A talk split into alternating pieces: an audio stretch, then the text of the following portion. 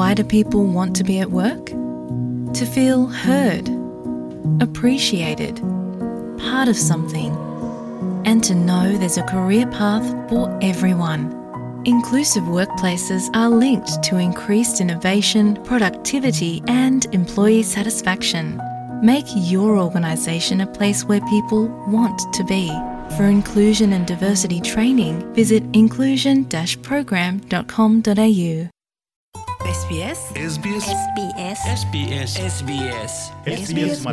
ഇന്നത്തെ വാർത്ത.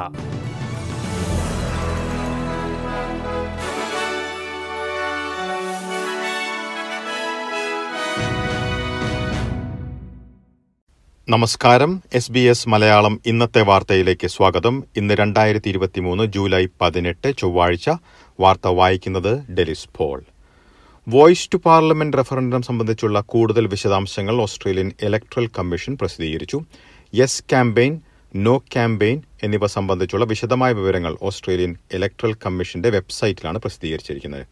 ഈ വിശദാംശങ്ങൾ ഉൾപ്പെട്ട ലഘുലേഖകൾ റഫറൻഡത്തിന് ഏകദേശം രണ്ടാഴ്ചകൾക്ക് മുൻപ് വീടുകളിലേക്ക് അയക്കുകയും ചെയ്യും. റഫറണ്ടം പരാജയപ്പെടാനാണ് സാധ്യത കൂടുതലെന്ന് പുതിയ പോളുകളിൽ വെളിപ്പെടുത്തുന്നുണ്ട്.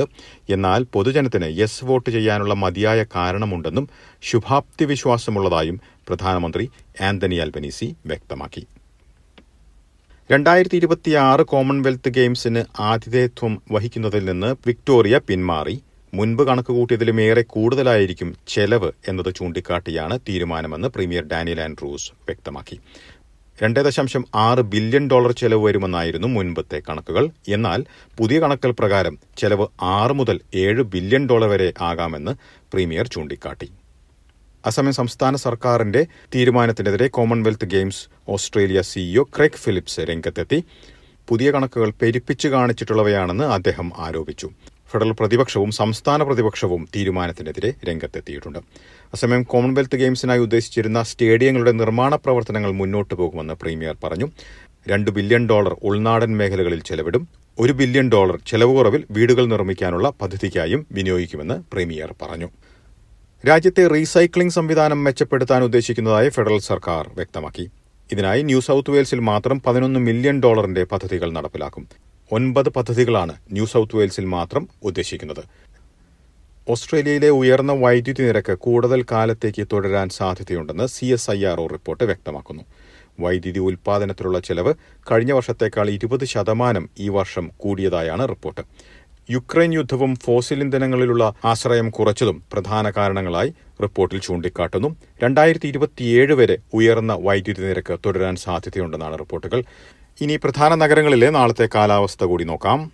സിഡ്നിയിൽ തെളിഞ്ഞ കാലാവസ്ഥയ്ക്കുള്ള സാധ്യത പ്രതീക്ഷിക്കുന്ന കൂടിയ താപനില പതിനാറ് ഡിഗ്രി സെൽഷ്യസ്. മെൽബണിൽ ഭാഗികമായി മേഘാവൃതമായിരിക്കും. പ്രതീക്ഷിക്കുന്ന കൂടിയ താപനില പതിനാല് ഡിഗ്രി സെൽഷ്യസ്. ബ്രിസ്ബനിൽ തെളിഞ്ഞ കാലാവസ്ഥയ്ക്കുള്ള സാധ്യത പ്രതീക്ഷിക്കുന്ന കൂടിയ താപനില ഇരുപത്തിമൂന്ന് ഡിഗ്രി സെൽഷ്യസ്. പെർത്തിൽ മഴയ്ക്ക് സാധ്യത പ്രതീക്ഷിക്കുന്ന കൂടിയ താപനില പതിനേഴ് ഡിഗ്രി സെൽഷ്യസ്. എഡലേഡിൽ തെളിഞ്ഞ കാലാവസ്ഥയ്ക്കുള്ള സാധ്യത പ്രതീക്ഷിക്കുന്ന കൂടിയ താപനില പതിനെട്ട് ഡിഗ്രി. ഹോബാട്ടിൽ ഭാഗികമായി മേഘാവൃതമായിരിക്കും പ്രതീക്ഷിക്കുന്ന കൂടിയ താപനില പന്ത്രണ്ട് ഡിഗ്രി സെൽഷ്യസ്. കാൻബറയിൽ തെളിഞ്ഞ കാലാവസ്ഥയ്ക്കുള്ള സാധ്യത പ്രതീക്ഷിക്കുന്ന കൂടിയ താപനില പതിമൂന്ന് ഡിഗ്രി സെൽഷ്യസ്. ഡാർവിനിൽ തെളിഞ്ഞ കാലാവസ്ഥയ്ക്കുള്ള സാധ്യത പ്രതീക്ഷിക്കുന്ന കൂടിയ താപനില മുപ്പത്തിമൂന്ന് ഡിഗ്രി സെൽഷ്യസ്. ഇതോടെ ഇന്നത്തെ വാർത്താ ബുള്ളറ്റിൻ ഇവിടെ അവസാനിക്കുന്നു. നാളെ വൈകിട്ട് ആറ് മണിക്ക് എസ് ബി എസ് മലയാളം വാർത്താ ബുള്ളറ്റിനുമായി തിരിച്ചെത്തും. ഇന്ന് വാർത്ത വായിച്ചത് Delys Paul. SBS SBS SBS SBS SBS Malayalam. ഇന്നത്തെ വാർത്ത.